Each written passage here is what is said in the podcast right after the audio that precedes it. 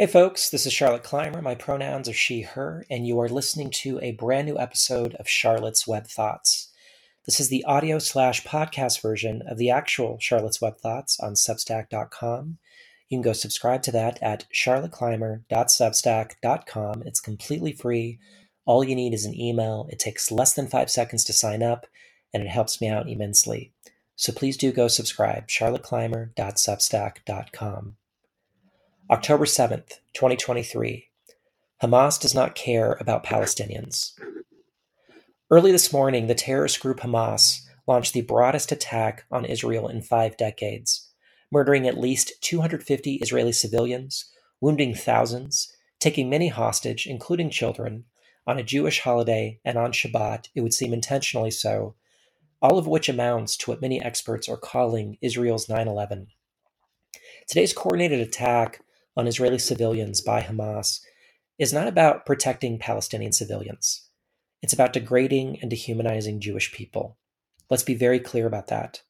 This is not about keeping Palestinian children safe. This is not about preventing further violence against Palestinians. This is not about freedom for the Palestinian people. This has nothing to do with liberation. Hamas has decided to attack innocent Israeli civilians because they are self serving terrorists who exploit others' suffering as a vehicle for their unrelenting anti Semitism. Nothing is to be gained for innocent Palestinians from these cowardly actions by Hamas, and they know that. This is about hatred of Jewish people and a denial of Israel's right to exist and a rejection of their rumored historic peace deal with Saudi Arabia. And it is an astonishing moral failure for anyone to suggest otherwise. It is completely absurd on the part of some to take advantage of the sheer complexity of this horrific conflict to justify the intentional targeting of civilians. You can criticize the Israeli government and not be anti Semitic. You can speak out against Netanyahu's atrocious leadership without being anti Israel. But you cannot justify the intentional murder of civilians with criticism of the Israeli government. There is no rationalizing this. There is no moral basis for it. There is no nuance to be found here, however much some might wish there were. Hamas has never cared about human rights. They have never cared about freedom. They do not care about the Palestinian children whose trauma they are attempting to weaponize for hateful ends.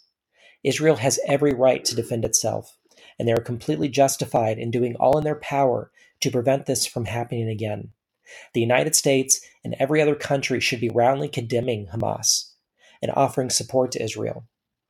My heart breaks for the countless Israeli families whose lives were shattered today, and yet it is abundantly clear that those who will suffer most for this cowardly attack are innocent Palestinian civilians.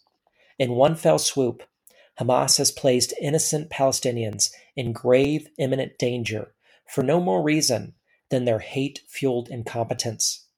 They are intentionally using innocent civilians as shields while they carry out their senseless acts of violent bigotry against Jewish people. Whatever happens next, it is clear that children and the elderly will suffer most. And it is obvious that Hamas is at peace with that. They need to be defeated and dismantled for the sake of all innocence, and the world needs to unite against them with that objective in mind.